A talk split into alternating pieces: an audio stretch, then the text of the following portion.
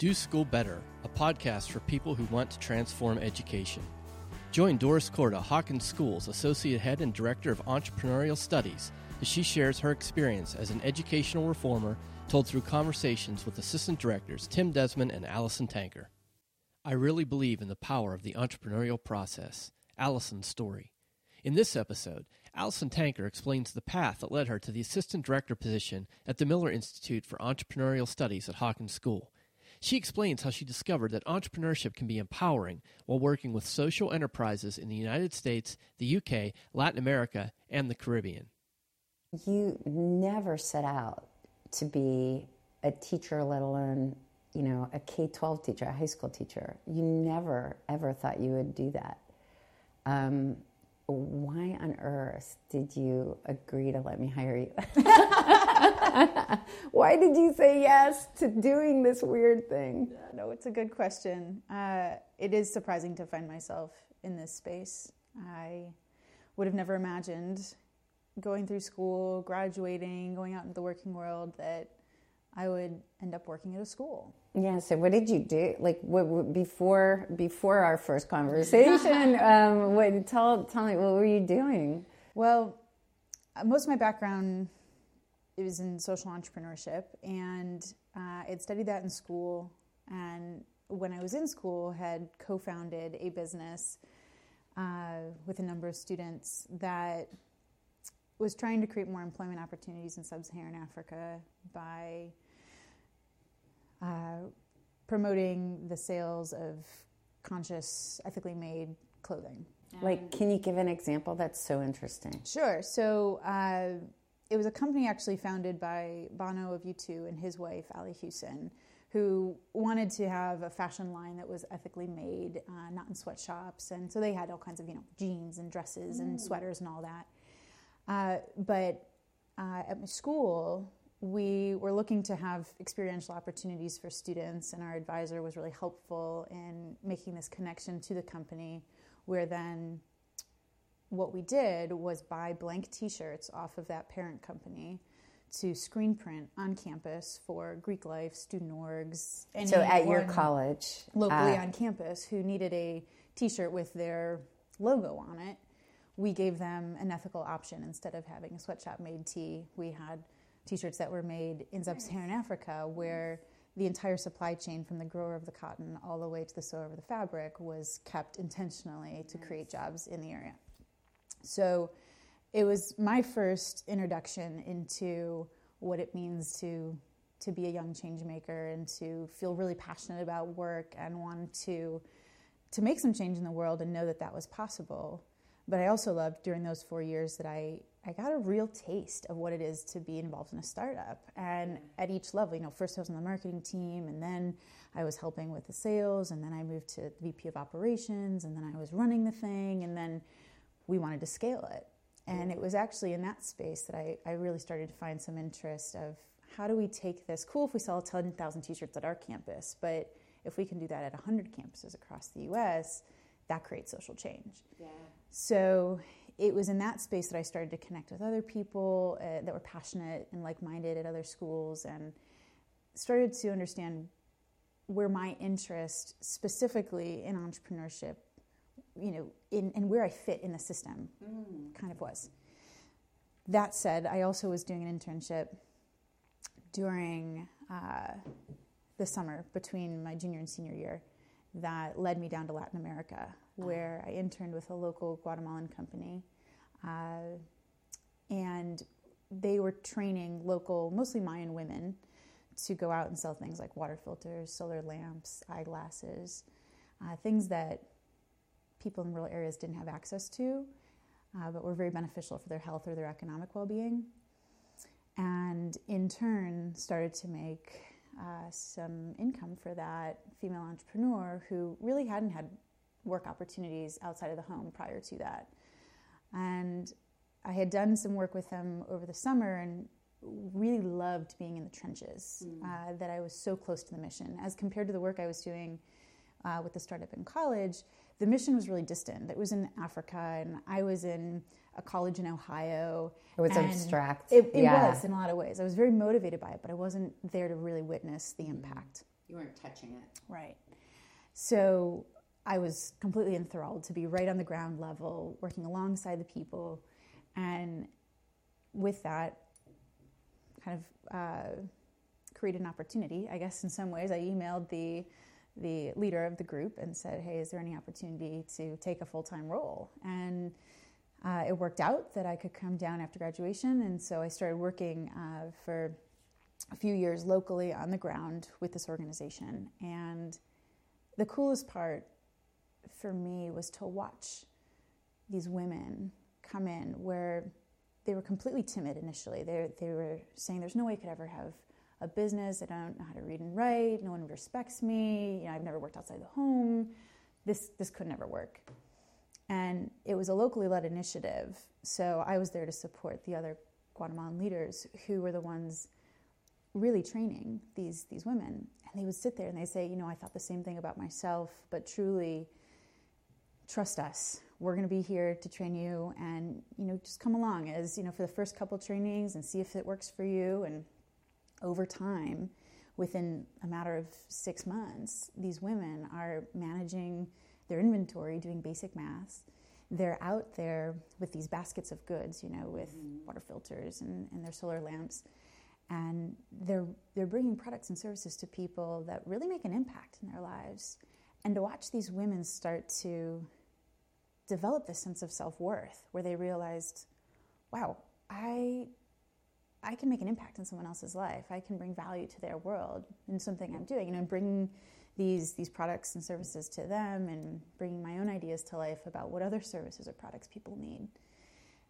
It truly was, was empowering. And I knew that from going to college and studying this work, and that even in my own experience of uh, being involved in the startup, how empowering entrepreneurship can be. But to see that on the ground level and really witness these women step into their confidence was was powerful.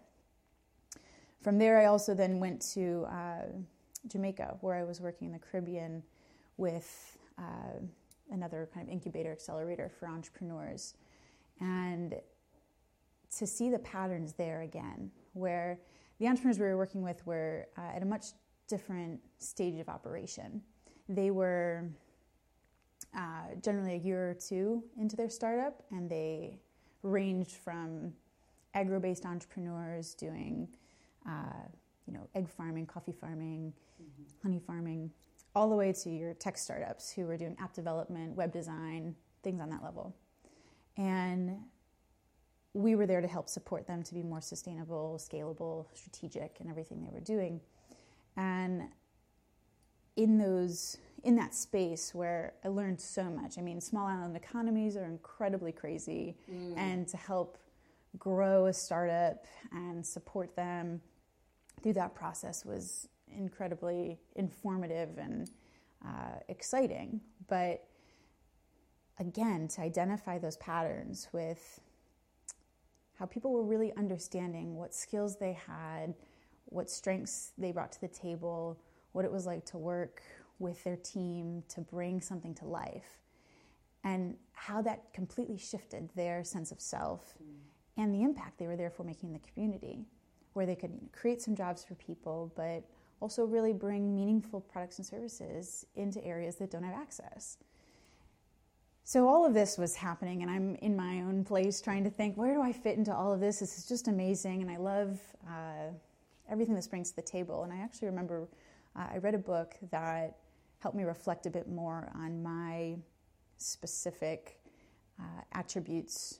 And some of the things that it brought out was uh, that coaching and mentoring is actually really core to who I am. And I hadn't considered that in, in, in the work I was doing. So it's interesting to me that you, you, didn't get that until you read a book. That's like it's so. After I took one of those silly tests, you know, yeah, yeah, yeah. check these boxes. Yeah, exactly. So funny. Uh, that was yeah, that was one of them. The other one was um, blank canvas creativity. Kind of the artist space yeah. was important for yeah. me, and then the other was um, enterprise control or you know decision making, strategic stuff on that level. Those are kind of the the top that flushed out, and so I made the decision at that stage to actually come back to Ohio, where I grew up, and uh, pilot my own business where I could work with young girls in high school and college to really help them develop this entrepreneurial mindset and skill set.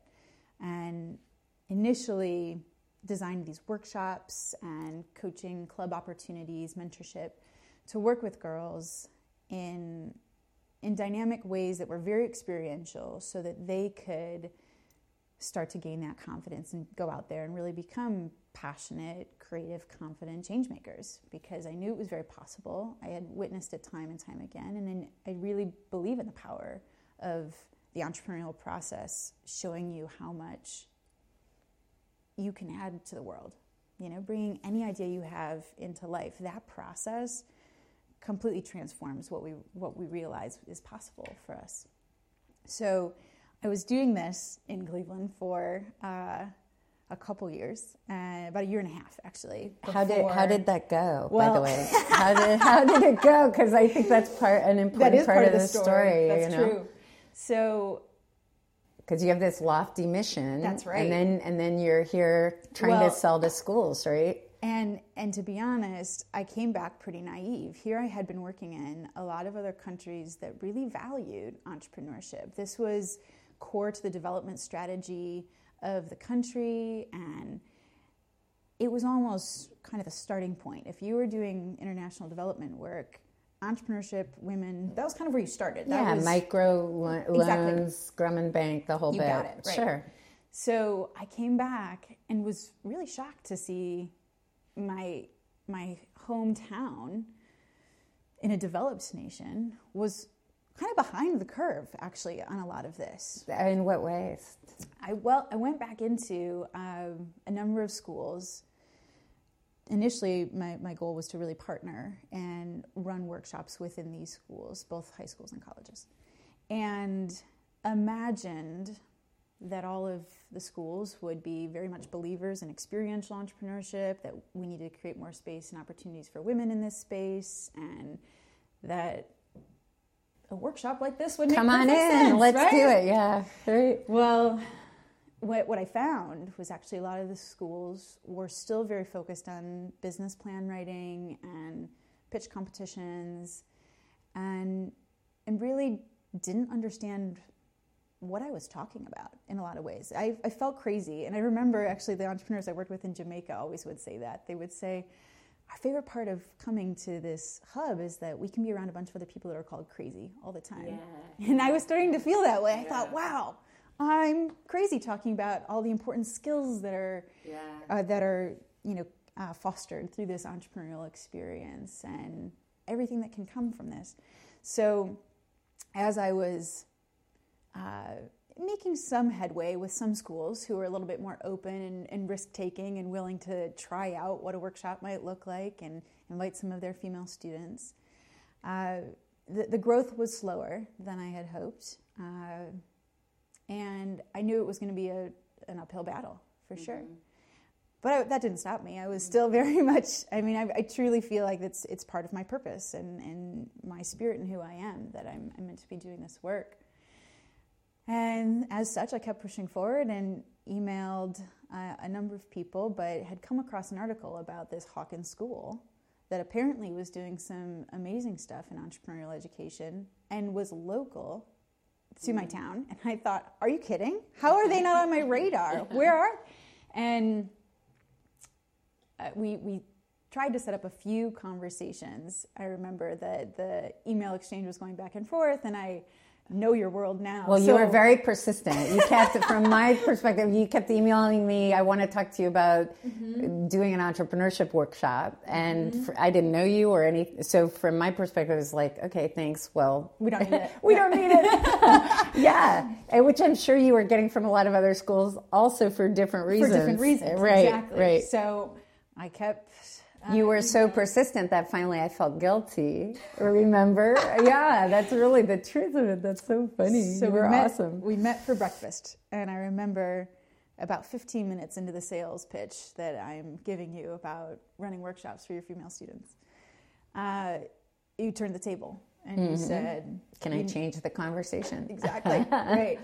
And I remember it was really amazing to me as we talked through both of our backgrounds and what we were motivated about, but specifically, really the philosophical alignment that we have about the work we do. Mm-hmm. That was the first time I felt like I had talked to anyone since starting my business that totally understood what I was talking about, yeah. that really was on the same page. Yeah. And here you were doing this inside of an institution and, and making a lot of headway, really. Mm-hmm.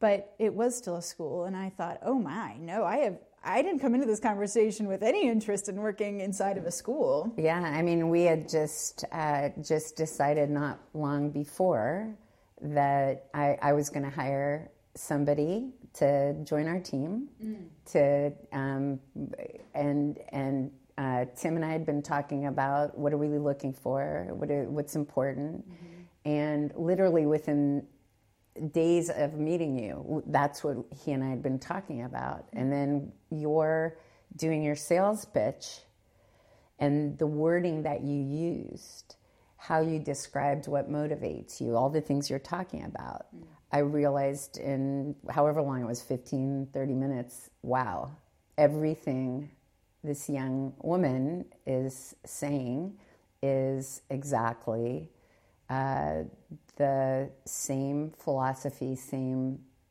Um, it is. You have the mm-hmm. exact same philosophy about what all this is for and how it's empowering and and I thought, wow. and I said, can I change the conversation? I'd like to talk to you about coming and joining our team. And it was a, I think it was a few months really that you continued to open me up to this opportunity because I was, I wasn't very willing initially to let go or what I thought I was going to have to let go of with the, the, the company I had built. I thought, oh my gosh, I feel like I'm, I'm shedding layers of my identity by yeah. walking away from this. It it feels awful that I've been forming these partnerships with a number of schools and now I'm, I'm going to walk away from that to come well what you said to me was that you you had had a really rough time getting getting any kind of traction Absolutely. and that you were just starting to have a handful of schools mm-hmm. uh, who were willing to try a workshop mm-hmm. and it, it, it, it, didn't feel like the right time that's right and then in addition you said to me that uh, you talked about your own experience in high school and that you you just don't think think of yourself as a teacher That's it. I mean, that was a really big hurdle for me to get over because school for me was was not necessarily a place I thrived uh, growing up. I, I did well in school, but I had to work really hard to do well because the way that I was taught wasn't natural to the type of learner that I was. And it wasn't actually until I was in college and a part of a really unique program that allowed me to design my own major and take some control really over my learning and craft uh, a course of study that was aligned with what I was passionate about, but also felt intentional. I, I understood the importance of having that economics class alongside of the anthropology class right. so that I could really have a sense of the world of which I was trying to then right. create some solutions for.